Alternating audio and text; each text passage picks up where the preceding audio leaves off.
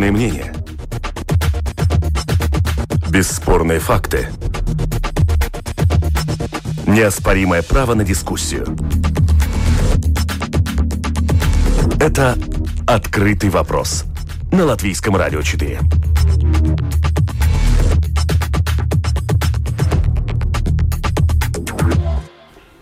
Здравствуйте, уважаемые радиослушатели. Вместе с вами в эфире Латвийского радио 4. Дискуссионная программа «Открытый вопрос». У микрофона Роман Шмелев. И, как всегда, по понедельникам в это время мы обсуждаем самые заметные международные события последнего времени, либо происходящие буквально в эти часы, в эти дни. Мы сегодня будем говорить о том, что в переговорах о выходе из Европейского Союза и выходе Британии намечается довольно серьезный риск того, что Британия выйдет без торгового соглашения. Но об этом в середине программы, а также Китай угрожает США ответными санкциями. Во всем об этом поговорим подробнее, но начнем с горячей новости последнего времени. Вот последних нескольких минут стало известно о том, что в Минске задержана Мария Колесникова, одна из лидеров белорусского протеста, член Координационного совета Беларуси, лидер штаба Виктора Бабарико. Мария Колесникова, как сообщает издание «Медуза», Мария Колесникова была задержана. Неизвестные люди посадили в микроавтобус с надписью «Связь», увезли в неизвестном направлении. Об этом портал Tut.by рассказала минчанка Анастасия, ставшая свидетельницей происшествия. Пока более ясной информации о том, где находится Мария Колесникова, что происходит с нею, неизвестно, но, тем не менее, стоит напомнить также, что на днях прошла очередная акция протеста. Многотысячный марш единства состоялся 6 сентября в Минске. Вот о том, что сейчас происходит в Беларуси, мы и поговорим с нашими экспертами. Вместе с нами в этой студии обозреватель международных событий Арлету эксперт Андис Седлениекс. Здравствуйте. И экономист Райта Карните. Добрый день. Добрый день. Господин Седлениекс, вам первый вопрос. Протест в Беларуси держится вот уже месяц, также держится власть. Что там происходит по-вашему? Как вы можете проанализировать? Я бы сказал, что этот протест становится все бесперспективнее, поскольку, скажем так, они, если смотреть так чисто в зрении технологий, да, у них просто очень мало шансов на выигрыш, поскольку протест должен все время разбиваться. И он остановился в тот миг, когда не удалось протестующим запустить забастовки на предприятиях. Это, в принципе, и был переломный момент, который позволил власти пойти в контрнаступление, отвоевать свои позиции. На улице вышли, кстати, много сторонников власти. Сохранилась полная лояльность к власти силовых структур, административных структур. Так что, в принципе, этот протест, если не случится что-то очень даже чрезвычайное, он, в принципе, обречен. Вы думаете, что он пойдет на спад, да? Понимаете, он уже находится на практически максимуме. И власть ясно дала понять, что если протестующие решится на силовые акции, да, она без сомнения и колебания применит силу, если необходимо, даже вооруженную. И это просто, скажем так, буйные там, конечно, есть, но их очень мало, и никто не хочет попасть под горячую руку ОМОНа или армии. Так что, да, но тем не менее, вот, смотрите, сентябрь, да, и продолжаются многотысячные акции, на них выходят на улицы Минска, других городов. В Франции тоже продолжаются протесты. Думаете, желтых жилетов, да. Они тоже выходят на улицы каждый конец недели, да, и их там тоже каждый конец недели встречает полиция, да, но, в принципе, это мало волнует власть и мало волнует тех людей, которые поддерживают власть.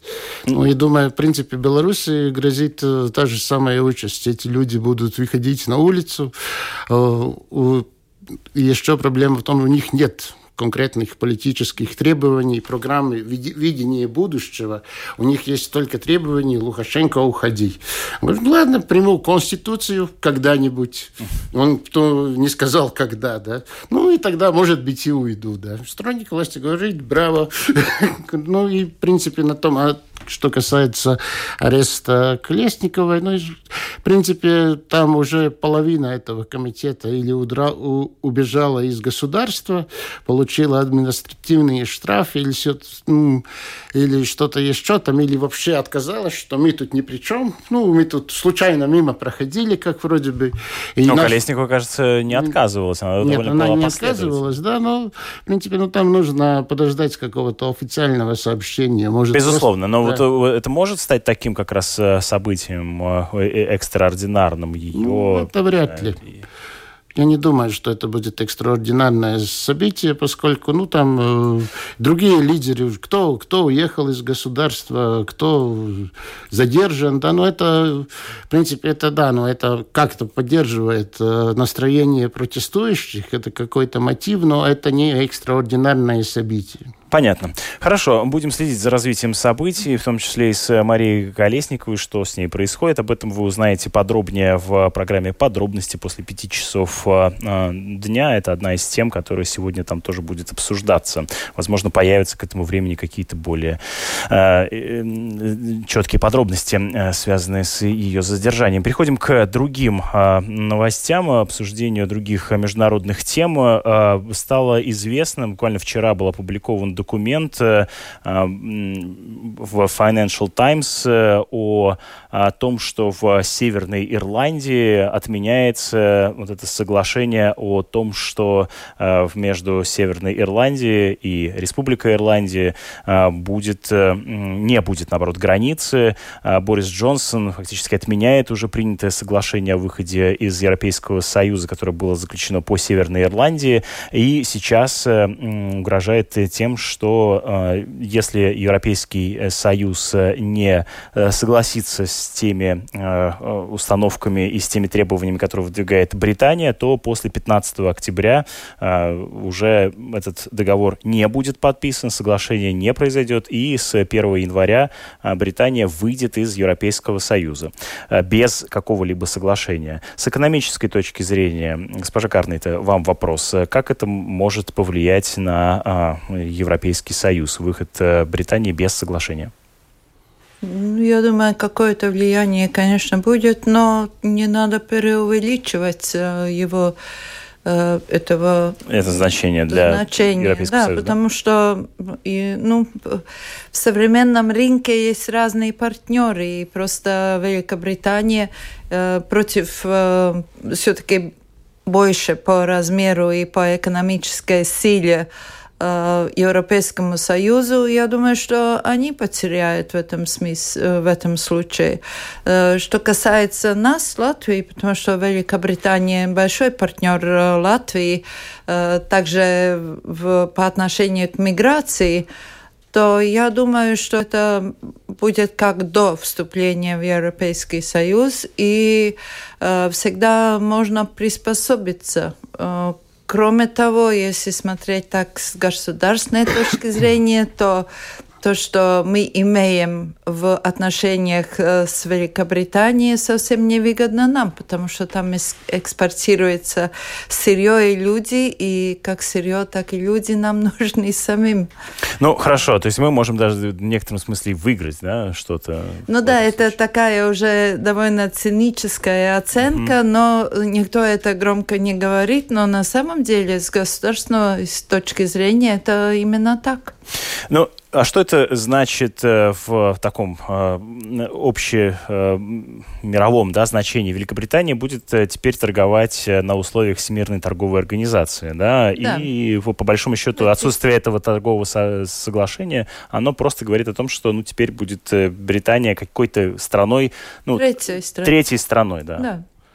Да, но я думаю, что самое больное это для Ирландии, потому что все-таки Ирландия чувствует себя как единое, такое общество, Северная и Республика Ирландии, но если там будет теперь сильная граница Европейского Союза, то, конечно, это будет большие изменения для одной нации. Это уже гораздо серьезнее, чем в случае Латвии. Но что касается Великобритании, надо иметь в виду и большую дружбу с Соединенными Штатами как раз сейчас. И, может быть, на это и Джонсон полагается, что Штаты всегда будут хорошим рынком для них. Это большое государство. И Господин Седлениекс, как вам кажется, с политической точки зрения, это очередная риторическая попытка выставить ультиматум, который сдвинет с мертвой точки эти переговоры? Или это действительно эти слова не стоит их принимать серьезно? Я бы не сказал, что не стоит принимать серьезно, да, но заявления из уст политиков Великобритании звучало так много, да, правда, что можно даже сказать, что это очередное последнее китайское предупреждение, поскольку, если мы помним происхождение этой пословицы, это из времен Корейской войны, когда коммунистический Китай, не имея возможности как-то серьезно влиять, все время сделал последнее заявление. Последнее и самое грозное. И в Великобритании сейчас происходит... А потом за ним следовали еще и еще. Еще последние китайские предупреждения, да. И с Великобританией, по-моему, происходит что-то похожее, поскольку... Скажем честно, в Европе никто очень даже плакать не будут, если они и уйдут без соглашения. А зачем тогда с тактической точки зрения делать такие громкие... неприлично, то есть притворяться, что ты не будешь сочувствовать. В принципе, но так неофициально много, такое мнение есть, что так им и нужно. И, в принципе, и тоже, есть распространенное мнение, что Британия вообще-то не Европа. Они там не по правильной стороне дороги едут и все время умудряется как-то там выкручиваться за счет других и все остальное. Так что очень плакать там никто не будет. С другой стороны, Европейский Союз тоже должен показать, что это добрая организация, которая заботится о такой уже уходящему государству до последнего борется. Но что касается сообщений, то именно сегодня утром я слышала, что этот руководящий переговорами тоже сказал, что практически если эта дата такая, что если до этой даты не сделать все, не дойти до договора, то практически и технически уже все сделать до 1 января невозможно. Так что дата такая уже не только то, что выбрала Великобритания, но которая уже технически определяется. И потом, то, что Европа говорит с Великобританией, так это, я думаю, что понятно почему. Это просто потому, что Европа хочет сохранять часть. Часть. Если соглашение не будет достигнуто до установленного срока, заявил Джонсон, Великобритания пойдет дальше и признает, что сделка не может быть достигнута. Отсутствие сделки не будет хорошим результатом, но, тем не менее, как утверждает Джонсон, тоже в этом ничего ужасного он не видит. Напомню, 15 октября должно быть, до 15 октября должно быть заключено торговое соглашение между Европейским Союзом и Великобританией. Британии, как стало известно, вчера в Северной Ирландии это соглашение об отсутствии границы, оно, вероятно, будет отозвано и пересмотрено. Если вдруг ситуация в Северной Ирландии дестабилизируется, там вновь могут начаться беспорядки, то это может как-то привести к политическому или экономическому кризису в Великобритании вместе с тем и в Европе, как вам кажется? Я вообще думаю, что Северная Ирландия не такая уже спокойное место. Они совсем привыкли к протестам и сильным протестам, но вряд ли это повлияет, потому что они протестируют по этим своим религиозным вопросам уже сколько лет? 20, больше. Да, но именно отсутствие границы во многом эту ситуацию сделало, нормализовало и сделало более, скажем, безопасной. Но это, мне приводилось там бить, там ситуация таковая, что там сильно выросло влияние Ирландии, влияние тех сил, которые ратуют за объединение Ирландии. Но поскольку у них есть очень много исторических претензий к Англии конкретно, там, скажем так, недолюбливает.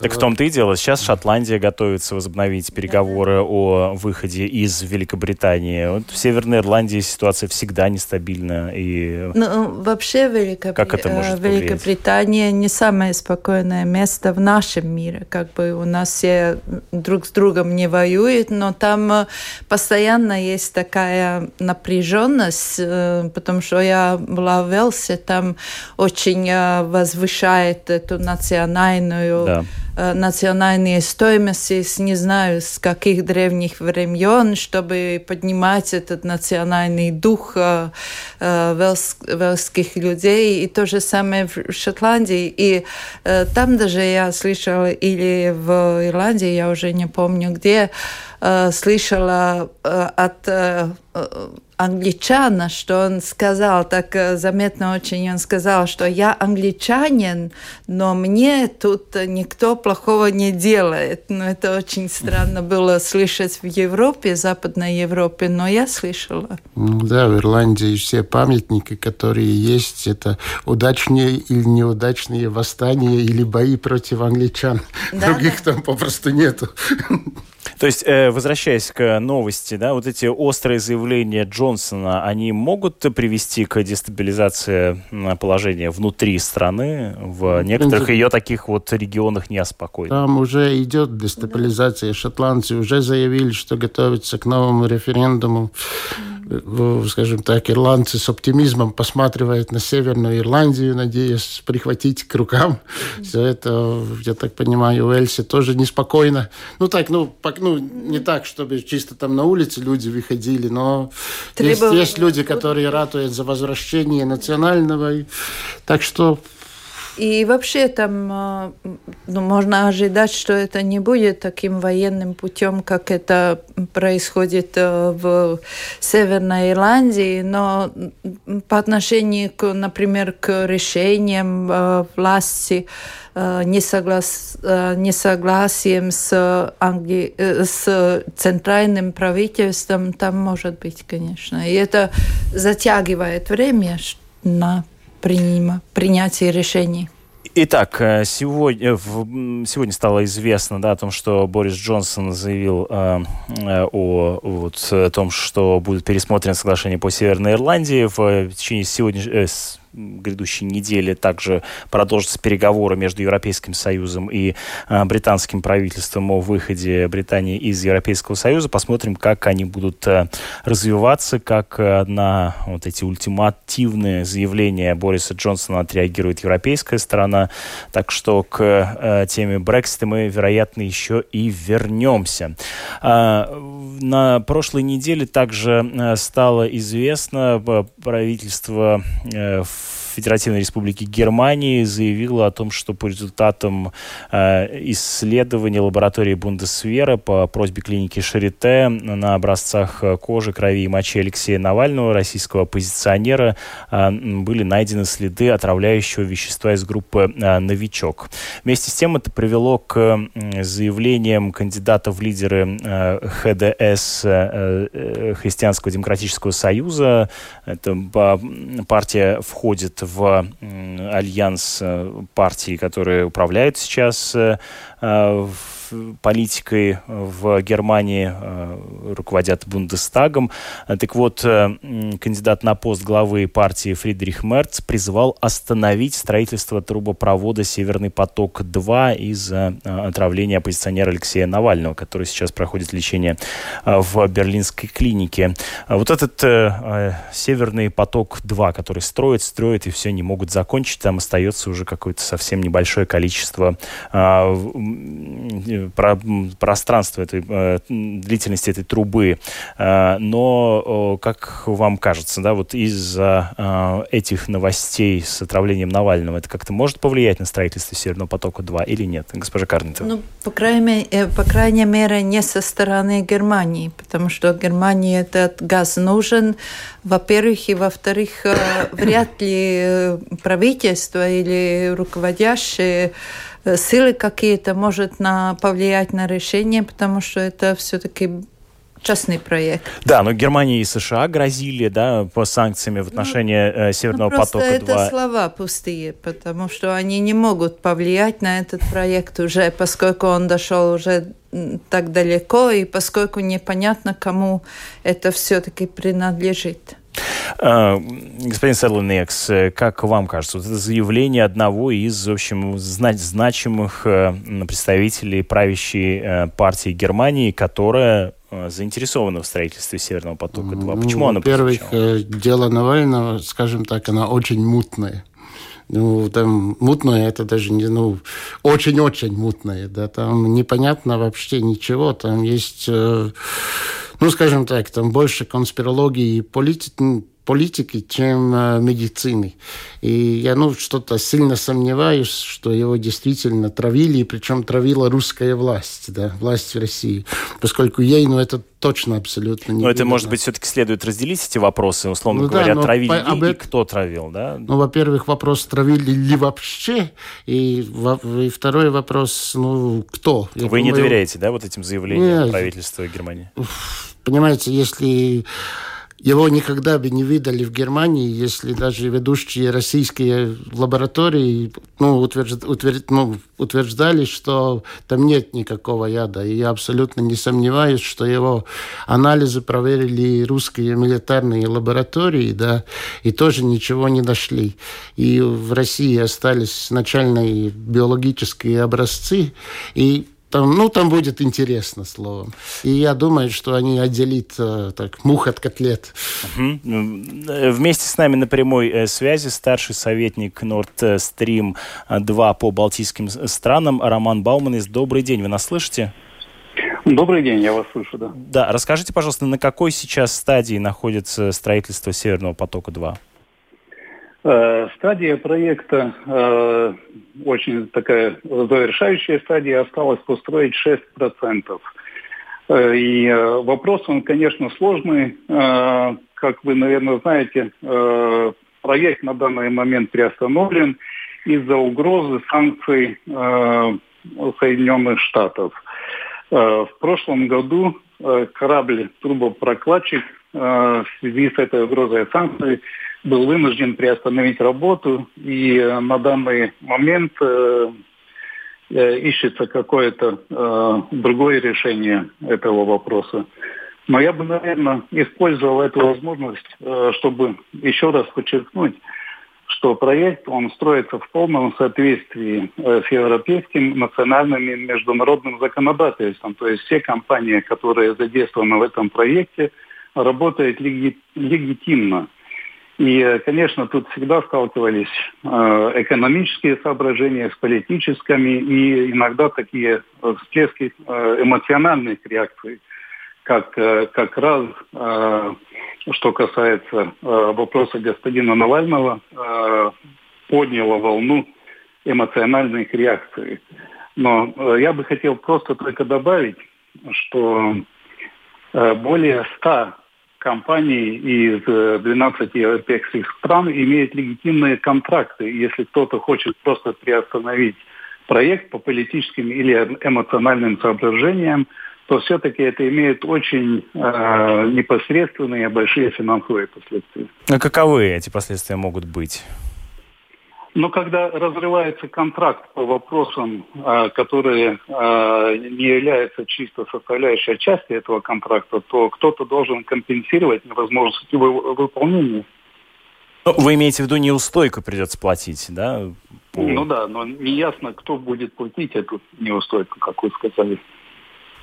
То есть вот эти заявления, в том числе касающиеся отравления Навального, насколько сейчас серьезно они обсуждаются компанией «Северный поток-2»? Ну, естественно, они анализируются, но вы же понимаете, что проектная компания к этому прямого отношения не имеет, а также не имеет никакой возможности повлиять на развитие этой ситуации. Возвращаясь к вопросу, тут немножко, да, пользуясь случаем, хочу у вас поинтересоваться для Балтии, да, Северный поток-2, какую он несет, ну, очевидно, с вашей стороны, наверное, прозвучит выгоду, да, для балтийских стран. В чем она заключается? Выгода, она косвенная, это развитие свободного газового рынка.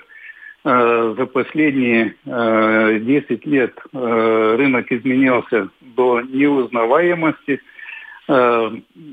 Какая-то доминация одного поставщика, она в принципе исключена.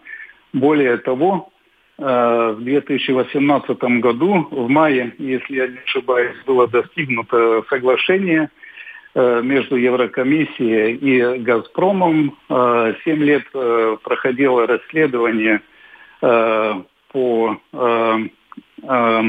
как это говорится, антимонопольное расследование, которое заключилось мировым соглашением, в котором очень много солидных пунктов, которые как бы должны снять опасения о том, что доминирующая роль одного поставщика может быть злоупотреблена.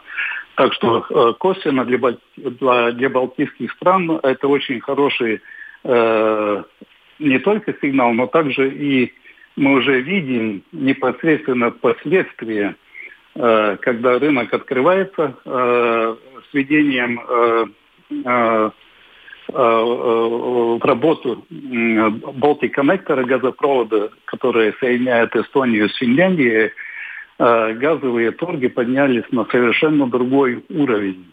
И то, что нам еще не хватает, это еще один коннектор между Литвой и Польшей, и тогда рынок совершенно как бы свободно будет развиваться и дышать, потому что все поставки могут быть не только индексированные на большие рынки, но и непосредственно связанные также и физическими потоками.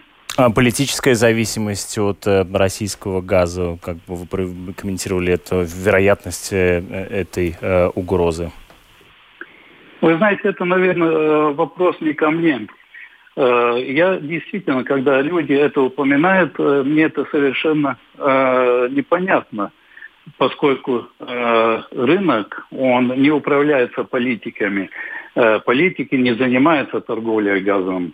И, кстати, зависимость России от поставок на европейский рынок даже больше, чем европейская зависимость от российского газа. То есть тут определенно имеет место экономическое сотрудничество, которое проходит между компаниями, а не между государствами. Даже если некоторые компании и имеют государственное участие. Спасибо вам большое за комментарий. Вместе с нами на связи был старший советник проекта Nord Stream 2 по балтийским странам Роман Бауманис. Мы возвращаемся в студию. В эфире звучит программа «Открытый вопрос».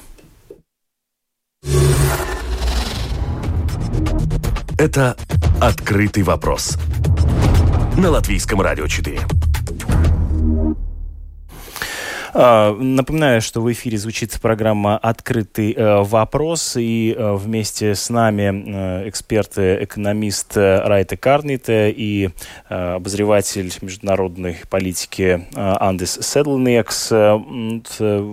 вероятность того, что проект Nord Stream 2 не будет достроен, в том числе из-за санкций США и ситуации вокруг отравления Навального. Насколько вы ее оцениваете? Высоко или низко? Я очень низко, поскольку этот проект... У нас почему-то принято говорить, что это российский проект. Это не российский проект. Это российско-германско-австрийский проект. И половина всех средств идет с европейских энергетических компаний. В этом Германия и Австрия заинтересованы даже больше, чем Россия. Так что я не вижу причин, чтобы...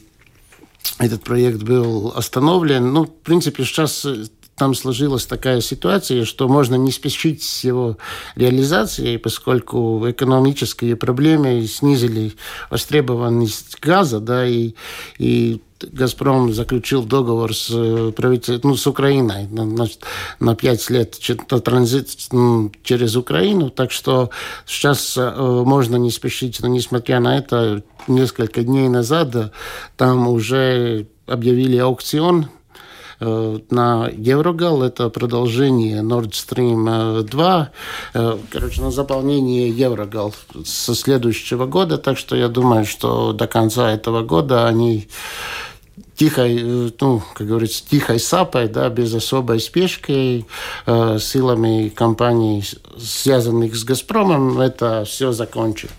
И поскольку это компании, которые регистрированы в России, никакую международную деятельность не ведет, никакие санкции США, скажем так, по большому счету они им безразличны. Сегодня у нас в ходе нашего разговора уже прозвучало понятие «китайское предупреждение». Вот еще одно китайское предупреждение, теперь уже в буквальном смысле этого слова, прозвучало от китайского правительства. Дело в том, что Пекин собирается ответить на санкции США тем, что продать 20% своего триллионного портфеля американских государственных облигаций. И как пишет китайское издание South China Morning Post, через продажу части американских облигаций произойдет следующее. Китай может постепенно сократить свой портфель ценных бумаг казначейства США примерно на 20% до 800 миллиардов долларов, поскольку Пекин продолжает взвешивать варианты защиты от напряженности с Вашингтоном. Об этом, в свою очередь, уже сообщает в пятницу государственное издание Global Times. А как это работает? Госпожа Карните, вот вам хочу задать вопрос. Что это вообще значит, что в распоряжении Китая располагается такой значительный портфель ценных бумаг казначейства США? Это вообще что за схема, когда в руках одного государства находится... ценные бумаги другого государства? Это нормальный механизм наших дней, когда сильные государства, развивающиеся экономики обеспечиваются активами зарубежных каких-то... А если на пальцах это объяснять? Условно говоря, государство А и государство Б. И вот государство Б владеет каким-то количеством дорог, предприятий, добывающих чего угодно. Да? И государство А покупает акции этих предприятий, так? Поняла, что вы говорите о государственных акциях. Да. О акциях государственных это нечто другое, чем акции предприятий. Угу. И акции государственные это те ценные бумаги или валюта, который принадлежит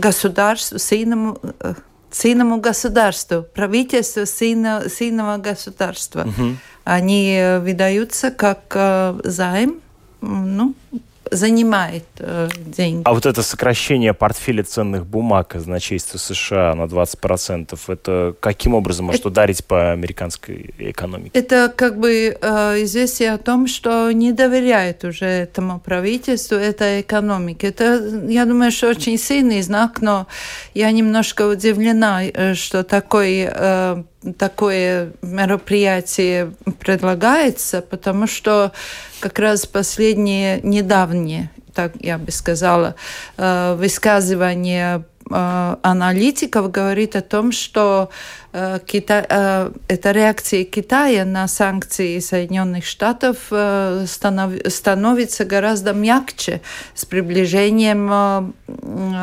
выборов в Соединенных Штатах, чтобы не использовать эту китайскую карту, как в этой... в очередной раз в этой гонке, чтобы, Трамп таким образом, смог на волне недовольства Китая. Нам надо с ними осторожно там обращаться. Трамп может, другой не может. Вот это его преимущество. Но, конечно, без ответа санкции Соединенных Штатов к большим предприятиям Китая не обходится. Но, с другой стороны, Китай руководится умными правителями и всегда находит выход, какая бы ситуация ни была. И насчет предприятий, это уже, тут уже выход есть, потому что если санкции есть к Китаю, то они не могут быть такими сильными к Европейскому Союзу. И поскольку Европейский Союз или в Африке, например, какому-то государству, и там можно создать... То есть получается, что опять мы в зоне, которая может выиграть, от этих ответных санкций Китая по отношению к США, Я имею в виду, Европа может выиграть, как это получить? Она уже выигрывает, потому что евро укрепляется, и вообще недалеко, я думаю, то время, это все-таки зависит от того, что происходит в Соединенных Штатах после выборов, но тем не менее недалеко это время, когда евро и американский доллар будет на одинаковой позиции по отношению к этому, как это по-русски называется? Скажите, по-латышски? Порт... Мирīgā osta. Тихий порт. Тихая гавань, Тихая гавань, где можно обеспечиться резервами для трудных дней для каждого государства, потому что на трудные дни в экономиках, которые близки к рыночным экономикам, а Китай уже более чем наполовину рыночная экономика, всегда надо обеспечиваться против кризисов. И тут уже... госпожа Карните упомянула, что вот эти санкции, они имеют еще и политический мотив. С одной стороны, надо ответить, но ответить аккуратно, чтобы не подыграть тому или другому кандидату, в данном случае Дональду Трампу, который, очевидно, себя позиционирует как борцом с Китаем. Как бы вы прокомментировали новости о санкциях? Я бы сказал так, что нам почему-то кажется, что Китай – это какой-то монолит, мудрая компартия руководит, это отнюдь не так. Там идет жесточайшая внутренняя борьба между, скажем так, националистами и глобалистами. Как практически в любой сильной стране сейчас происходит такая схватка. И там в Китае есть товарищ Си, за которым стоит старая гвардия, армия, есть шанхайская группировка, есть так называемые комсомольцы, которые... тоже отдельная совсем группировка. И когда, к примеру, начался коронавирус, в провинции, где он начался, у власти были комсомольцы, которых вычистили подчистую после всего этого. И там тоже идет своя внутренняя борьба, и у каждого есть свои ставки. Те, которые, скажем, Шанхай, это точно за Байдена, за всеми четырьмя. Товарищ Си, он точно за развитие внутренней экономики, ему эти глобалисты не нужны, но там внутренняя ситуация. Мы говорим о стране с 1,5 миллиарда жителями, с провинциями экономики, которые происходят, превосходят экономику многих стран. И у власти есть очень влиятельные люди, группировки. И различные политические элиты, в принципе, это очень разные элиты, но они просто, компартия их всех объединяет, но там внутри происходит, даже боюсь представить. Там есть компромисс на компромиссе. Состав Политбюро, он тоже компромисс на компромиссе. Там равновесие сил и все остальное. И интересы этих людей очень разные. Так что, Есть и за Трампа, есть и за Байдена. Ну и вот если возвращаться к непосредственно вот этим санкциям о возможной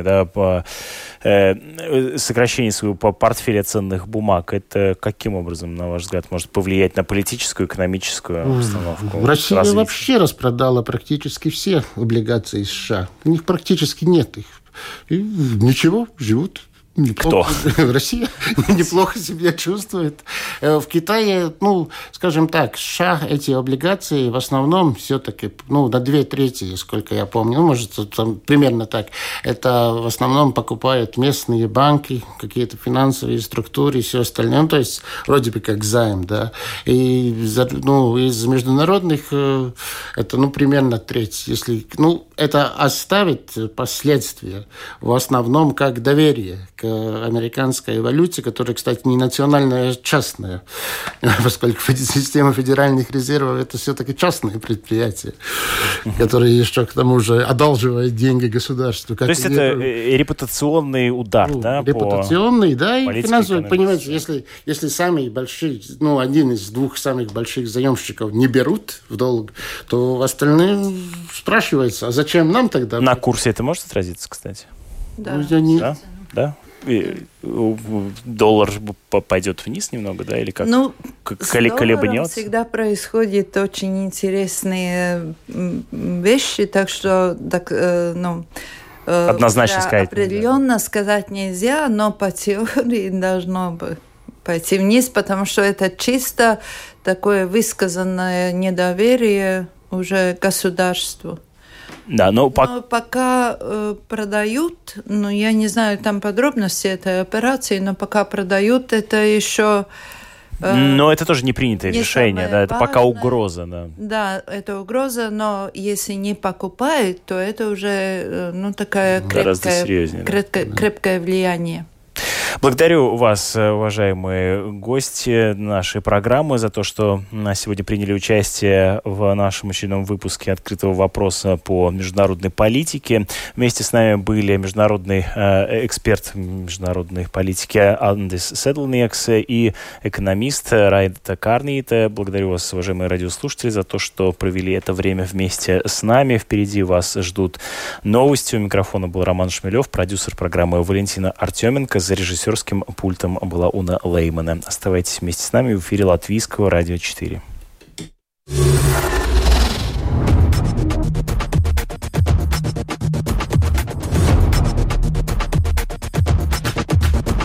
Спорные мнения. Бесспорные факты. Неоспоримое право на дискуссию. Это «Открытый вопрос» на Латвийском радио 4.